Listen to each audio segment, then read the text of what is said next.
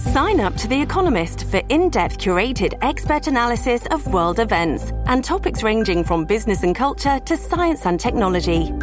You'll get the weekly digital edition, online only articles, curated newsletters on politics, the markets, science, culture, and China, and full access to The Economist Podcast Plus. The Economist is independent journalism for independent thinking. Go to economist.com and get your first month free. This is a news update from the Oregonian and Oregon Live. I'm Elliot Njus.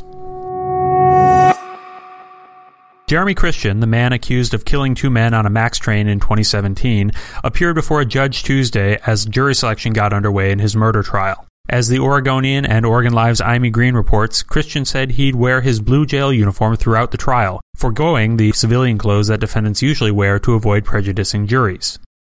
Christian, 37, said he doesn't want to put on a show for jurors by wearing regular clothes. He said he's going to trial to tell the world his side of the story about the fatal stabbings of the two men on the train. Christian is charged with the first degree murders of Ricky Best and Taliesin Namkai-Meche on a packed Green Line train on May 26, 2017.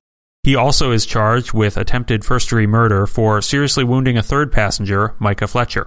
Christian also faces secondary intimidation charges for allegedly launching into a racist tirade against two teenage girls, one of whom was wearing a hijab. Court officials still took measures to obscure Christian's ankle cuffs, which remained on during the jury selection. They draped a black tablecloth over the sides of the table where Christian sat so jurors couldn't see the shackles. Later in the day, attorneys began selecting jurors, a process that's expected to last five days. That'll be followed by five weeks of testimony, arguments, and deliberation. As the trial gets underway, we'll bring regular updates from the proceedings. Subscribe to the news updates from the Oregonian podcast, or ask your digital assistant for the latest news from the Oregonian and Oregon Live.